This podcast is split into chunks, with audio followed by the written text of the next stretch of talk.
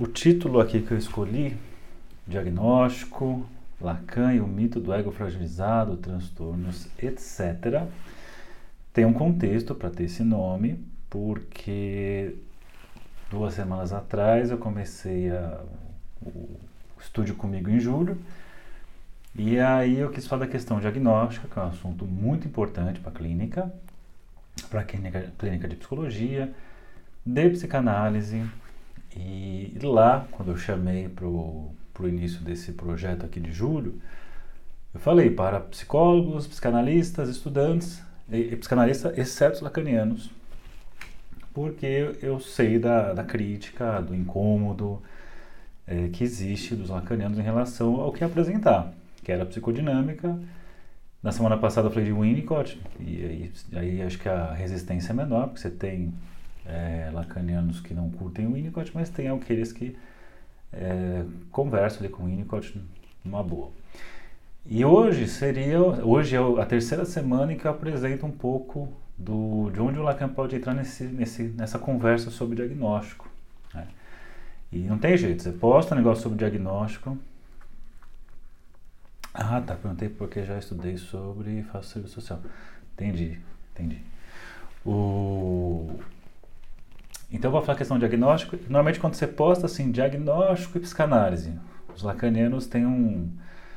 bate um negócio assim, um desespero que eles têm que escrever assim: diagnóstico em psicanálise. O Lacan não fala em diagnóstico em psicanálise, tem essa coisa. Mas o. Tem a questão, obviamente, do diagnóstico diferencial, que, eu vou tentar que eu vou tentar alcançar aqui até quarta-feira. Amanhã eu já falo disso. Hoje eu começo falando algumas coisinhas. Mas tem essa coisa desesperada, assim, né? E se você vai estudar o Lacan desde o começo, lá no, no desde o seu da sua tese de doutorado sobre o caso Aimé, ele traz, ele faz um debate com a questão diagnóstica, né? Ele traz ali a perspectiva alemã, francesa, se posiciona, chega em Freud, enfim. Eu não vou entrar aqui nesses méritos, nesses detalhes, amanhã eu vou falar de diagnóstico diferencial, porém, eu o diagnóstico. É... Mas diagnóstico diferencial não diagnóstico. Enfim, é, eu vou falar um pouco de algumas reflexões sobre essa questão de diagnóstico onde localizar. Né? Então eu separei aqui três pontos, porque eu falei para vocês duas semanas atrás. Falei, tudo que eu estou falando aqui agora, na psicodinâmica, quando eu falar do Lacan, eu vou criticar o que eu estou falando aqui. Quando apresentei o Winnicott semana passada, Falei, semana que vem vou criticar algumas coisas, é, porque o Lacan tem uma posição crítica. E são posições críticas que não vejo assim como pura implicância, como já escutei assim falar que o Lacan vai implicar com uma porção de coisas. O Lacan está tá buscando uma formalização, um rigor na clínica, e ele vai fazer seus diálogos e debates é, com várias psicanálises, com vários autores. Então, desde o seminário 1, né, todos os seus seminários, de alguma forma, ele está abordando alguma é, alguma perspectiva psicanalítica, principalmente nos primeiros, ali os oito primeiros, tem muito disso. E depois, enfim, mas sempre de alguma forma ele passa nessas discussões, dessas críticas, né?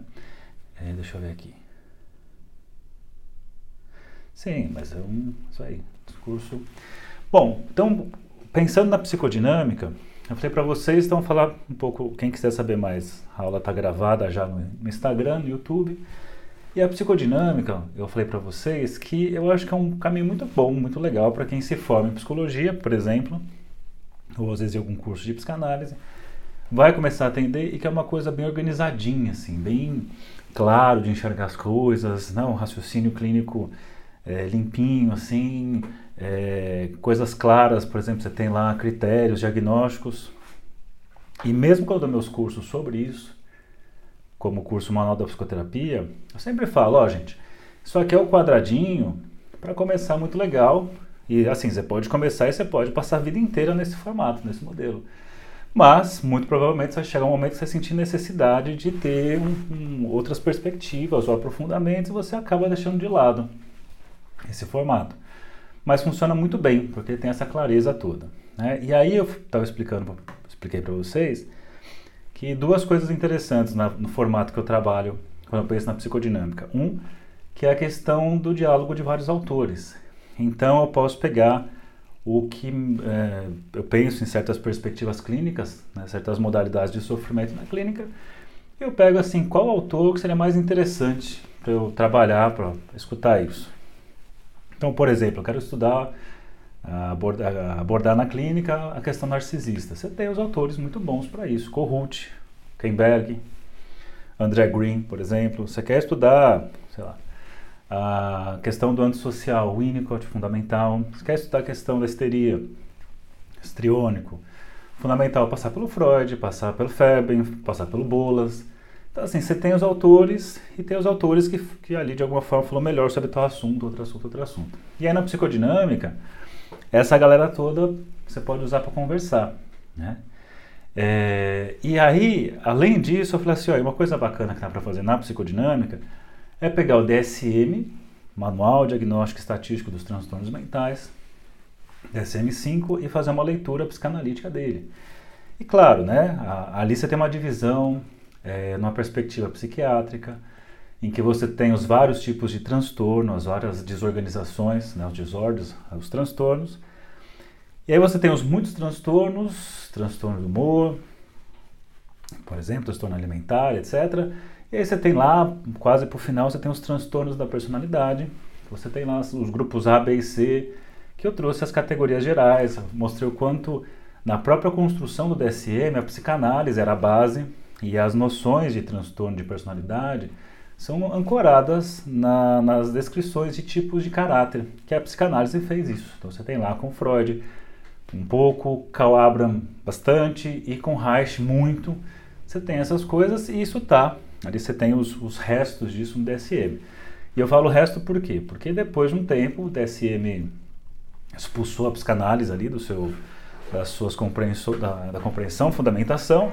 O DSM tenta ser ateórico, é, tem todo um movimento aí, sei lá, da psiquiatria, da TCC, da psicologia baseada em evidências, que quer extinguir a psicanálise da Terra, né? Que é, trazendo aqueles argumentos em gerais, os argumentos, acho uma barato, assim, porque a, geralmente tudo que eu, o que eu vejo, assim, dessa turma que critica, o pessoal vive, eles vivem graças à psicanálise, né? Vivem em função de criticar a psicanálise.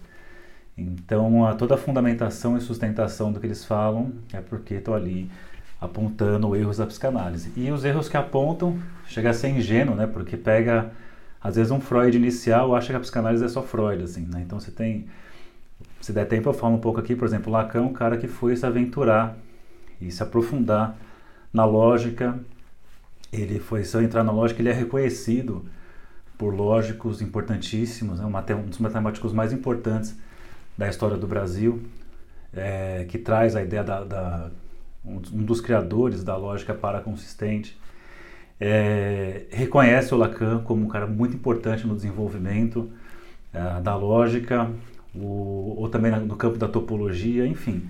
Coisas extremamente científicas que tem ali, mas assim, com quem vai criticar acaba não indo para esses lados, né? Ou mesmo outros autores, né? O, o Winnicott tem aprofundamentos, ou, ou mais recentemente André Green, é, ou mais ainda, né? você tem coisas muito atuais rolando. Sabe? PUC é muito forte em psicanálise, relações objetais, britânica. Então você tem muita coisa rolando. Beleza.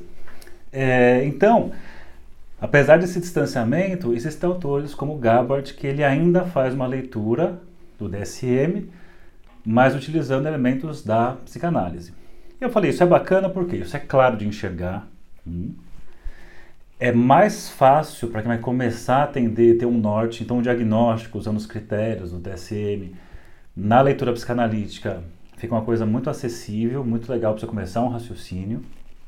Fica fácil de você dialogar com outras, ah, com outras abordagens. Então você vai falar com a psiquiatria, você tem uma linguagem comum, você vai falar com a neuro, você vai falar é, com outras áreas ali da medicina, assistência social, etc. Você tem ali meio que um, um diálogo comum, você tem ali uma linguagem comum. Beleza. Só que agora o que eu critico da psicodinâmica, e aí eu vou usar o Lacan para falar dessa crítica à psicodinâmica, que tem um discurso dentro dos moldes da psiquiatria, mas com essa fundamentação psicanalítica. Então, acho que a primeira coisa, uma distinção importante que o Lacan faz de significado e significante. Eu não vou entrar aqui em detalhes, porque isso você encontra explicação em tudo quanto é lugar. Tem lá nos meus cursos gratuitos do YouTube falando trocentas vezes de significante e significado, mas que linhas muito gerais, né? É, eu posso entender que o significado é o conceito e o significante é, é o som, né? é, o, é aquilo que precisa de pelo menos mais um para poder produzir algum tipo de sentido. Então, aquilo que eu escuto é um significante e o agrupamento de significantes, quando eu tenho pelo menos mais de um significante, eu produzo um significado, eu tenho uma significação. A gente pode pensar que então o significado é um conceito estanque. E eu posso pensar que o significante sozinho não significa nada. Olha que legal isso. Um significante não significa nada. Ele só significa alguma coisa na relação com outro significante produzindo ali um significado. O que isso tem logo de cara para pensar na clínica? Quando eu penso na ideia é, de transtornos, do diagnóstico que diz, olha, você é borderline, você tem transtorno de personalidade tal, você tem transtorno desafiador opositor. Quando você faz isso, você está trazendo um conceito, você é isso. As pessoas chegam no consultório e muito viciado, porque nós temos hoje em dia é, pelo discurso psiquiátrico, que passa na televisão, passa no Fantástico, ontem mostrando lá, ou falando sobre o narcisista ontem, né? Peguei um trechinho assim. Você tem a explicação, o narcisista é isso, pum. Quando você faz isso, você reduz a um conceito, a pessoa chega ali, muitas vezes na clínica, não digo uma pessoa descrita como narcisista, mas uma pessoa pode chegar com a descrição de, um, de, uma, de uma patologia, de um transtorno, de alguma coisa que foi nomeada por alguém. Olha, eu tenho tal coisa. Então é muito comum chegar na clínica pessoas falando assim: eu sou borderline, eu tenho TOD, eu tenho atrás as siglas e certas perspectivas entendem que, bom, se você tem isso, vamos tratar isso. E a psicanálise, pelo menos a forma como Lacan coloca, você me dizer que você é um borderline, que você tem TOD, isso não significa nada para mim. Né? Significa assim, você trouxe, ok, mas o que, que você fala disso? Então você tenta resumir a coisa, ou, ou, assim, um conceito, que é como se fosse um conceito universal. Ah, eu sou borderline. Ah, então você tem que saber, porque universalmente as pessoas sabem que é borderline. Está na descrição do DSM que é borderline. Só que se eu for para essa via, eu vou pela via do significado. E a ideia é que agora a pessoa vá pela via do significante. E significante só tem um jeito de você escutar, que é fazer a pessoa falar. Então, é bem interessante assim, porque você pode pegar, sei lá, três pessoas se auto-intitulando depressivas, borderline, etc. E elas, ao explicar o que é isso, contar o que é ser isso, você pode encontrar três é, descrições completamente diferentes. Um pode mostrar que é, ser borderline é por isso que eu não consigo ficar no emprego, que eu sempre estou sendo de empregos. Para outro, é por isso que eu sou super ciumento. Para outros, é por isso que eu sou tão distante. Então, na articulação significante do borderline com, as, com os outros significantes, as significações vão sendo produzidas. E assim, quando você começa a falar, você vai produzindo significações, você não consegue voltar mais para o que você falava lá no começo. É, isso eu reparo na clínica muitas vezes. Tem muitas vezes a pessoa está falando sobre algo e ela começou a fazer esse movimento de falar e se distanciar desse significado que ela estava ali identificado, e ela se dá conta e tenta voltar assim, então, mas o que eu estava dizendo era que eu sou tal coisa. Né? E é justamente por aí que eu não quero ir. Justamente aí como clínico eu não quero que a coisa siga. Né? É, eu estou vendo que vocês estão mandando mensagem aqui, como não vai dar tempo de eu ler agora, que hoje eu estou corrido, que eu tenho um atendimento daqui a pouco, quem quiser manda no inbox, que depois eu leio e amanhã eu trago na, na próxima live uh, os comentários. Então essa coisa interessante de se pensar, né, o, o, não me interessa então quem a pessoa é ou aquilo que foi dito sobre ela. O que me interessa é o que a pessoa fala. Então assim, ser intitulado já aconteceu de colegas até da psicanálise assim, olha Saulo, vou te indicar uma pessoa, mas ele é, sei lá, ele é esquizoide então, é, toma cuidado, ou tome, tome certo cuidado, faça tal coisa. Como assim? Como se, como se ele fosse chegar daquele lugar, da relação que ele tem com aquele profissional, com aquela pessoa, como se fosse chegar exatamente igual para mim. E então, né, justamente o que não, não vai acontecer. O, o, Lacan tem uma ideia que ele diz assim, que o significante é aquilo que, um, que o sujeito é aquilo que um significante é para outro significante. Olha que coisa legal para pensar aqui. É, se você reparar, você é diferente dependendo do contexto ou por onde você é falado. Né? Então, já deve ter passado por aquela experiência de você ser de uma forma, às vezes no seu trabalho, na sua análise, mas quando você está ali no, na reunião familiar, numa reunião do trabalho, ou coisas no, no, encontro de classe, você parece que é uma outra pessoa. Né? A gente pode pensar então que o seu nome circula em, em circuitos diferentes de significantes. E o, aquilo que você é falado num lugar, você é falado de uma outra forma, e é interessante que a forma como você é falado, né, como a existência é um produto da linguagem, você acaba se, sendo aquilo que é dito. Por isso que é sempre um trabalho né, de desalienação. O tempo todo, o outro, ao nos referir, falar sobre nós, a gente está sendo alienado, está se alienando aquilo que está sendo dito sobre nós. Então, dependendo de onde eu estou, vai acontecer isso, e obviamente que um discurso, né, se, se, eu tenho um tipo de. É, se eu for pensar nesse, nesse, nesse cenário da SM, no cenário da patologia, no cenário dos transtornos, obviamente que a pessoa que chega até mim, ela também pensando que o sujeito é aquilo que um significante é para outro significante, ela vai chegar ali com essa montagem específica fazendo referência ao mestre barra médico barra psicanalista. Então, obviamente que a pessoa vai é, se encaixar, vai procurar justamente se identificar com esse lugar de transtorno, de patologia. Então eu entendo quando tem, a, quando tem aquela preocupação assim, você fala diagnóstico. Opa, diagnóstico em psicanálise, por quê? Você fala em diagnóstico, já traz um cenário psiquiátrico, médico, é, desse discursos né, patologizantes. E em discursos patologizantes, é óbvio que a pessoa, qualquer pessoa que entra ali, ela de alguma forma vai se identificar ou vai se amarrar com algum tipo de patologia. Bom, por isso tem algo fundamental que é assim, não importa quem é a pessoa, não importa o diagnóstico que já foi dado para ela, o que importa é o que a pessoa fala. Então, a pessoa pode ser um juiz, a pessoa pode ser um psicanalista, pode ser um estudante, a pessoa pode ser um padre, pode ser um pai de santo, pode ser, sei lá o que for, pode ser um político, pode ser uma pessoa famosa, pode ser uma pessoa é, chamada de borderline, pode ser uma pessoa classificada por, pelo hospital, pelo médico de tal transtorno, não me interessa. O que me interessa é o que ela fala, o que ela diz. Porque tudo aquilo que ela é tem a ver com o discurso dos outros é, aquilo que aparentemente ela é. E, e, ela começa a falar sobre si, e aí justamente está numa escuta, conseguir trabalhar, né, escutar, para que ela vá para além desse discurso alienado. Ou seja, a pessoa ela vai falar a princípio os discursos dos outros. É inevitável isso. Né? O eu é um outro. E só que quanta coisa as pessoas falam, e uma pergunta simples que você pode fazer é que assim, tá, mas quem diz isso? Não, minha mãe sempre diz isso, ou meu pai dizia isso, meu pai diz isso. Sim, você diz o que sobre isso? É uma coisa muito legal, isso, isso principalmente quando vou atender adolescentes, fica muito claro assim. Adolescente que chega totalmente alienado ao discurso dos pais e diz assim, é, eu sou isso, isso e isso. E eu falo, mas quem disse isso? A escola, meus pais. E você concorda com isso? E geralmente surpreende essa pergunta. E eu escuto muitas vezes assim, não, então por que você não concorda com isso? Ah, por conta disso.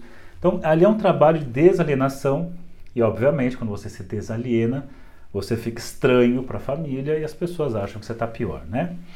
Bom, fundamental isso porque é falando que se falha. Então nesse sentido, o que eu estou interessado é com o discurso, estou interessado com a linguagem, com a fala da pessoa. E quando eu falo de diagnóstico, é muito mais para entender, para escutar qual que é a posição do sujeito na relação com o outro. Tem algumas coisinhas que vou deixar para trazer amanhã, que tem assim, né? Quem está sempre preocupado com o outro, sempre falando do outro, é um neurótico. Então tem essa pessoa que está o tempo todo supondo que o outro está pensando algo sobre ela, está né? Tá criando fantasias sobre o outro, falando, pensando sobre ela. O problema é o outro. Quando tem aquela, aquele que a questão é o próprio corpo, a existência, essa existência existe, consiste, quem faz isso, pensando também numa forma de, de diferenciação, é na psicose. O outro é importante? Claro que é importante, mas o outro tem uma diferença do outro neurótico. O outro neurótico eu faço essa suposição. O que, que será que esse outro quer de mim? Né, nós, eu até costumo brincar assim. É você, como se você falasse para Deus, né, você pede coisas para Deus e você não escuta a resposta, mas você fica procurando significações. Olha, acho que, olha, tal coisa aconteceu, essa coincidência não foi coincidência, foi Deus respondendo. Será que não? Então eu falo, você pode falar com Deus, não tem problema, é uma forma neurótica, mas se você escutar a resposta, talvez você não esteja no campo da neurose. Né? E a, aí você e tem a outra questão, quando só o que importa é o gozo, que aí já caracteriza uma, já caracteriza uma outra estrutura, que é a perversão. Então é bem interessante que eu estou escutando posi a posição do sujeito diante do outro, eu estou escutando é o que importa, se é o outro, se é o corpo, se é o gozo, eu estou escutando se a linguagem é metafórica ou não, faz muita diferença. Então, de forma muito rápida aqui, nós dizemos que na neurose e assim e na perversão a, a linguagem é metafórica. Eu posso falar uma coisa querendo dizer outra coisa. Enquanto na psicose eu tenho a coisa ao pé da letra. Eu não consigo, por exemplo, falar uma coisa no lugar de uma outra coisa. Então, pensando aqui na, no, no, no processo né, da, de, de subjetivação da linguagem, o Lacan diz, ele mostra ali como inicialmente a criança usa holófrase, que ela usa uma palavra para explicar tudo, assim, tudo é, é apu, apu é a água, é a mãe, é o cachorro, tudo é uma coisa só, significa é, é nomeado por, aquele, por aquela palavra, uma holófrase. Passado um tempo, começa ali o primeiro binário que ela consegue colocar, o cachorro faz au, au o gato faz miau, começa a fazer essas, essas amarrações no signo. E tem um momento que é possível essa desmontagem. Não tem mais essa relação significante-significado que não se separa. E aí a criança pode dizer o gato faz au au e o cachorro faz miau. Olha que interessante, né? Então essa capacidade de fazer isso, as condições de fazer isso, mostra essa possibilidade de, é, de desarticular essa relação de um significante com significado fechado. Então eu posso falar uma coisa que não é essa coisa. Posso falar uma coisa no lugar de outra coisa. Então isso caracteriza o que é a linguagem metafórica que você vai ter presente na neurose, que vai ter presente na perversão, e a gente pode pensar que na neurose, justamente por uma coisa querer dizer outra, poder dizer outra, nós nunca sabemos exatamente o que o outro está dizendo, o que eu estou escutando o outro. Então, por isso que a gente diz que na neurose, essa linguagem metafórica produz mal entendidos. É tudo mal entendido, está tudo mal entendido. Na perversão também tem a questão metafórica, mas não se produz um mal entendido, se tem um mal intencionado. Por quê? É, é, feito algo com a intenção de enganar o outro. Eu faço você, eu faço você acreditar que o sentido é esse, mas na verdade é um outro sentido. Eu faço isso com essa intenção. Né? eu me finjo de, de, de não saber e depois eu mostro que sei, que é uma operação que o Freud chama de desmentido. Agora, quando eu falo da psicose, eu já não falo de uma linguagem metafórica, eu falo de uma linguagem ao pé da letra. E para pensar nisso, sempre uso como exemplo o crime das irmãs Papin, que o Lacan faz uma leitura, e tem uma parte que elas assassina, assassinam as patroas, e para evitar observações, elas arrancam os olhos das patroas mata e arranca os olhos como forma de arrancar as observações. Ou seja, o que, que observa? São os olhos. Elas se incomodavam com as críticas das patroas, que elas chamavam de observações. Como é que ela poderia se livrar das observações? Como é a clínica do real ao pé da letra, vai lá, mata e arranca os olhos. Então, só para pensar um pouco nisso. Então, só por essas, né, quando você vai veja quando eu trabalho fazendo nessa, nessa, esse paralelo de Lacan com a psicodinâmica, que você tem lá um diagnóstico, você é isso, sou tal, é, sou tal diagnóstico, sou isso, aquilo, é, isso não interessa para a psicanálise lacaniana. É ok. Né? O que me interessa é muito mais o que você fala, a posição que se ocupa e por aí vai, né? a forma como a linguagem se apresenta. Um outro ponto importante de diferenciação do diagnóstico é aquilo que o Lacan fala em relação à psicologia do ego, que é a psicologia que você tem ali Hartmann, o Chris e Lowenstein, que foi analista do Lacan e que tem forte influência da Ana Freud. É uma turma que migrou para os Estados Unidos e lá se configurou a psicologia do ego. E é, uma, e é um tipo de psicanálise que se baseia principalmente na segunda tópica freudiana, com a ideia de o ego como centro da personalidade e as outras instâncias ali, o id e o superego. E aí você tem o, o ego como mediador dos conflitos, é o mediador dos, dos, dos impulsos do id, a parte mais primitiva da, da personalidade, você tem o superego, a parte dos ideais e proibições, e aí você tem o ego no meio dessa história fazendo ali a mediação é, disso e o ego ele se debilita. E para conseguir se manter inteiro, ele usa mecanismos de defesa. Então, quando você vai estudar psicodinâmica, por exemplo, é muito forte a influência da psicologia do ego porque trabalha com mecanismos de defesa. Que eu falo, né, quando dessa aula do assunto, é muito legal. É uma coisa que você consegue escutar uma pessoa, você consegue localizar as defesas, você consegue perceber a evolução com o tempo das defesas mais maduras, mais primitivas. O problema é que quando você faz isso, você está em linha de produção. Você está dizendo assim, bom, então essas defesas maduras é, configuram a pessoa madura, um ego forte, um ego saudável. Pessoas com ego fragilizado, usando essas defesas, então são pessoas menos maduras. Então eu, eu entro no modelo de adaptação. Então, assim, uma pessoa que está com o seu ego, o, o seu ego debilitado, débil, ela vai procurar a análise vai ser feito ali uma investigação da, das suas defesas e a ideia é que possa fortalecer esse ego para que ele use defesas mais maduras. Então, quando você faz isso, você está dizendo que existe um ego que é forte, um ego que é fraco e o pior de tudo, né? Ah, o analista seria aquele que tem um ego forte. E se você conhece psicanalistas, vocês devem conhecer psicanalistas. Vocês acham que é tudo ego forte? que é tudo saudável, que é tudo assim, a análise em dia bonitinho, defesas maduras? Quem conhece psicanalista sabe que não é bem assim, né? O problema, e esse é um problema que realmente há anos me intriga, é que o Freud fala isso, inclusive. O Freud, no compêndio da psicanálise, o último trabalho dele, ele fala isso textualmente. O ego está débil está fragilizado, e então o analista vai emprestar o seu ego forte para que o paciente tenha condições, não lembro agora das palavras exatas. Então ele fala, essa é a condição da análise, o Freud dizendo isso. Por isso que o Alfredo Eisenstein, importantíssimo psicanalista, que tem um, um trabalho assim é, muito consistente há anos, falando sobre a formalização da psicanálise, ele traz ali que o Lacan na verdade, ele mais está criticando Freud, o retorno a Freud do Lacan é muito mais assim, é preciso reformular Freud do que, olha, Freud está certo aqui.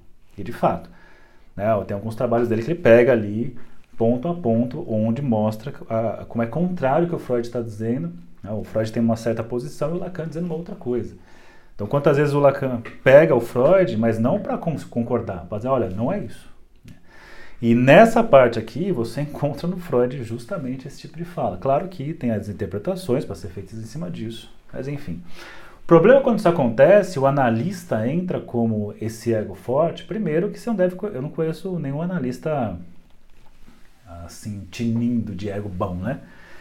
Outro problema é que o ego é, é um objeto, né? O ego é um objeto. Você tem o investimento nos objetos externos, uma reintrojeção do, investimento no próprio eu, e o ego se forma com objetos. Você vai estudar o estádio do espelho, é o narcisismo em Freud, você vai ter justamente isso, que o, ego, o eu se forma com identificação com o objeto.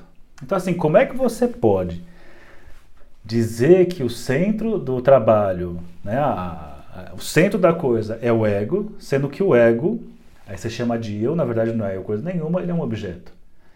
Né? Então, tem esse tipo de problema aí. E outro problema que você pode acrescentar é que você tem o analista como modelo, e é justamente um perigo isso, porque daí você tem um exercício de poder. Não é à toa que o Foucault ele vai criticar a psicanálise, ele fala lá, em determinado ponto, que a psicanálise ela começa a serviço da família, Você tem lá alguém desadaptado sendo readaptado encaixado na família. Vide caso Dora. Caso Dora, o pai de Dora procura Freud porque ela deixou de compactuar com o pacto que eles tinham ali do, do pai de Dora ter um caso com a senhora Caia e a Dora tinha se disponibilizava por senhor K. Ela quebra isso, ela não quer isso. O desejo dela não vai por essa via. E aí o, o, o pai de Dora procura Freud para que ela possa voltar a funcionar dentro dos enquadres ali. Só que a psicanálise começa dessa forma mais subversiva. O problema, quando vai caminhando para esse modelo da segunda tópica, e da psicologia do ego, ela vai entrando nesse modelo adaptacionista.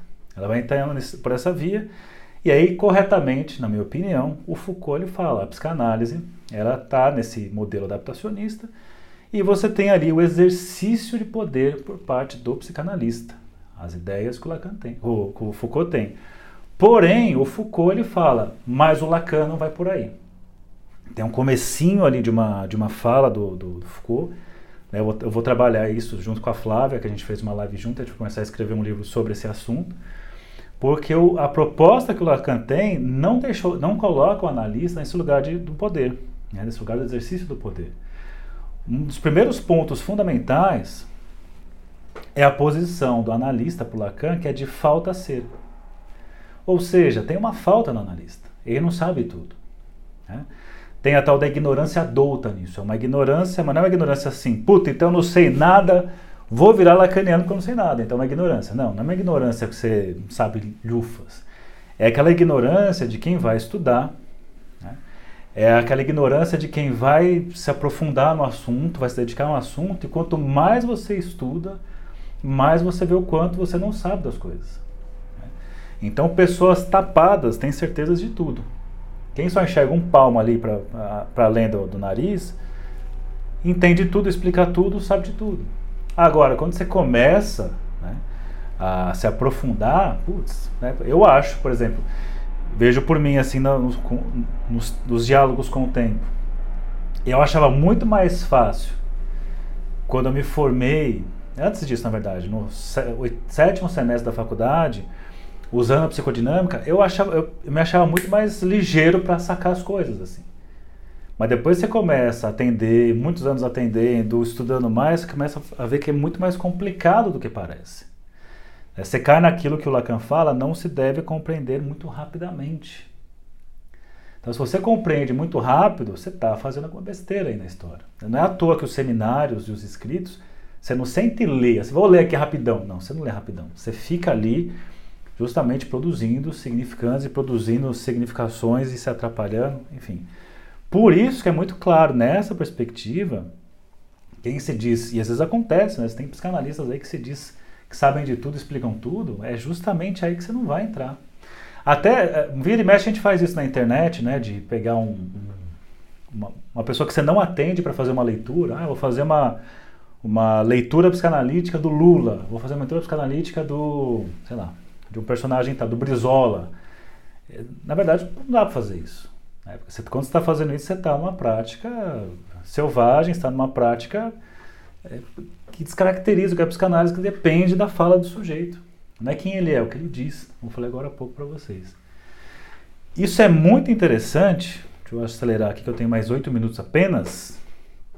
É, então, você está nesse lugar de saber demais de uma coisa é muito perigoso. E aqui vem um ponto que eu tenho visto muito por aí, em rede social, de psicanalistas que se posicionam, ah, eu escuto determinado grupo só. Eu sou um psicanalista que escuto tais grupos, ou tais pessoas. E eu acho perigoso isso, porque pode cair naquele risco de você, ao fazer isso, você supor que você sabe mais da dor do outro, do sofrimento do outro. Claro que você já pode ter passado por coisas semelhantes e talvez você se identifique com isso que o outro passa. Mas tem um perigo, que é uma questão da identificação, que é uma questão que o Lacan trabalha no cenário 9, por exemplo. Quanto mais você se identifica, menos você consegue estudar. Eu já escutei, só para dar um exemplo aqui, para vocês é, entenderem o que eu estou querendo dizer. Como eu sou músico, já aconteceu de pessoas dizendo assim: Pô, eu quero ser atendido por você porque eu sou músico também. Ah, eu quero que você atenda meu marido porque ele é músico também. Então vai ser mais fácil. Na verdade, pensando nessa perspectiva que eu estou falando, da identificação, é mais difícil. É por quê? Porque como tem coisas que são parecidas e dores que eu já passei, semelhantes, obviamente, pô, já passei por tal dificuldade com a música em tal situação. Mas isso é como eu passei e como outra pessoa passou é completamente diferente, como ela diz é diferente. Então eu acho um perigo essas coisas assim, eu atendo só esses grupos, eu atendo só esse tipo de, de, de eh, pessoas que passam por essa questão, porque você cai o risco de ficar nesse lugar é, de identificação e você acaba não escutando quando está identificado. Ah, um outro ponto aqui para poder finalizar a live. Então aqui, eu fiz essa, essa posição crítica em relação à psicodinâmica, essa posição crítica em relação à psicologia do ego e a posição crítica em relação à contratransferência da turma da psicologia das relações objetais. Inclusive, é a questão do lugar do Winnicott, né? lá nas relações objetais, Melanie Klein e Companhia Limitada. Que o Winnicott fala, inclusive, aquilo que era é, não recomendado a ser trabalhado pelo, pelo psicanalista, pelo Freud, dizia isso, da, da contratransferência, porque ele dizia que a contratransferência era uma resposta dada na, por parte do analista em relação à transferência por conta de conteúdos que o analista não trabalhou na sua análise. Então, essa era a ideia, só que isso desde o começo ali mesmo com Ferenczi já tem uma mudança de posição, e aí você tem outros autores e o Winnicott deixa muito claro que para certos pacientes é necessário trabalhar na, na via da contratransferência.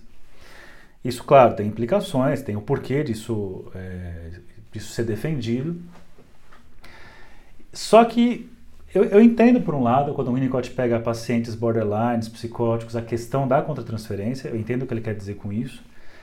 Só que tem alguns perigos, né? Porque muitas pessoas podem se esconder atrás disso, tá? profissionais, usando certas justificativas. Deixa eu tentar construir o raciocínio aqui. Quando eu falo de nesse ponto aqui do Lacan e das relações objetais, vamos pensar assim que o Lacan está no modelo pulsional.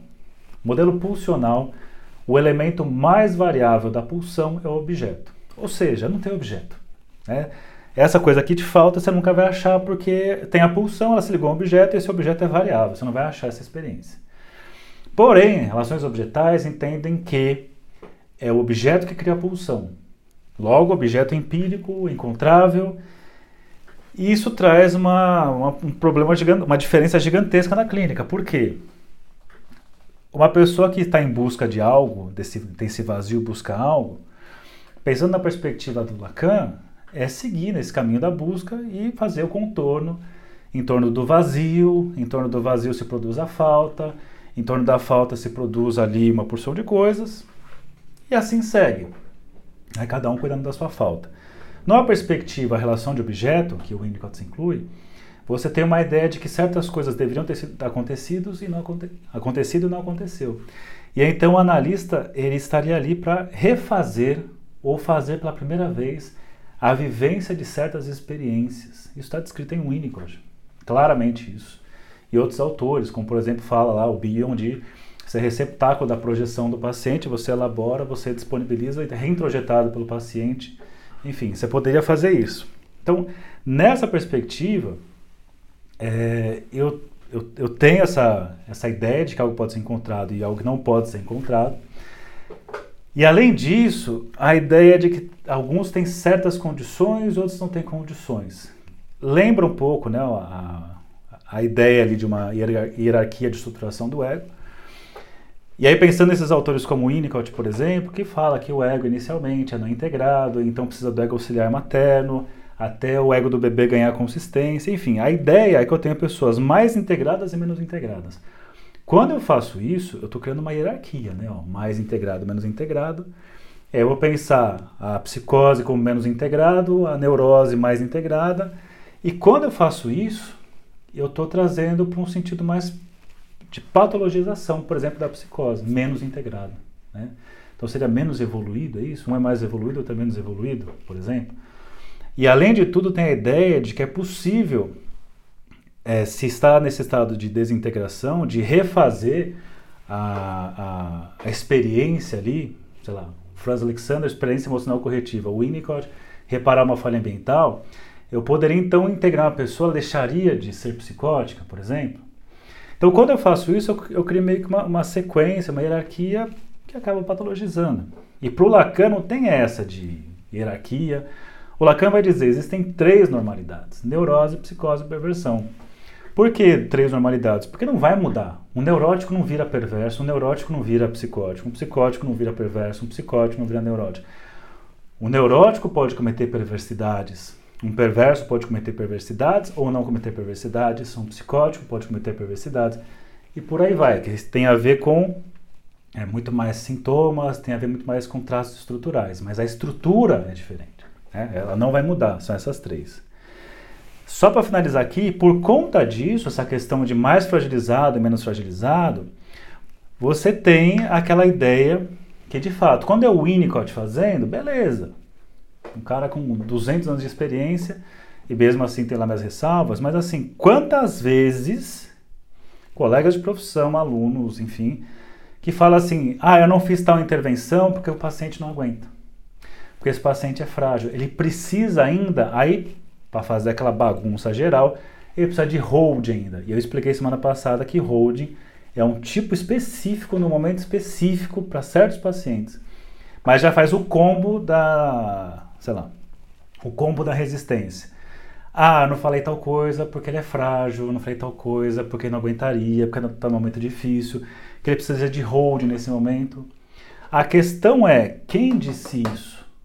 Você não fez a intervenção porque você disse que o paciente não suportaria ou porque você não suportaria fazer essa, essa intervenção porque você se identifica com o paciente ou que você supõe isso por uma dificuldade sua. Então, nessa ideia, para finalizar aqui, sai aquela famosa frase que o Lacan traz, que é a resistência é sempre do analista. Tem duas interpretações, pelo menos que eu conheço. Uma delas é que a resistência do analista em que sentido? O paciente resiste porque está diante do analista. Então, justamente o analista estando ali que dificulta, por exemplo, falar livremente, né? toda a problemática disso.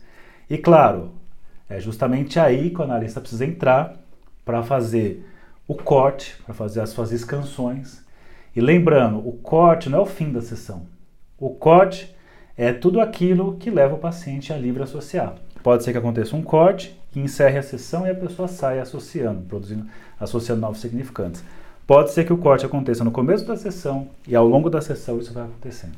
Essa é uma interpretação. E tem a outra, que faz mais sentido ainda pensando nessa perspectiva, que a resistência é sempre do analista em que sentido? É o analista que resiste em fazer suas intervenções, porque ele supõe que a pessoa é frágil.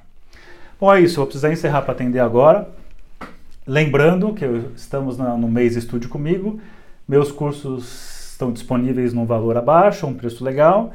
E você comprando dois, você ganha, você ganha não, você compra o terceiro com 90% de desconto. Então, todos os cursos eu baixei o preço nesse mês de julho. E além disso, você comprando dois, você pode adquirir o terceiro com 90% de desconto. São 20 cursos disponíveis. E lá tem um monte de curso do Lacan. Tem é, estruturas de clínica, tem lá trabalhando com Lacan, os primeiros textos do Lacan, tem fundamentos da psicanálise, tem uma porrada lá. Então, se tem interesse, é só você procurar. Boa noite para vocês e amanhã eu volto para continuar falando de diagnóstico na perspectiva lacaniana. Tchau para vocês.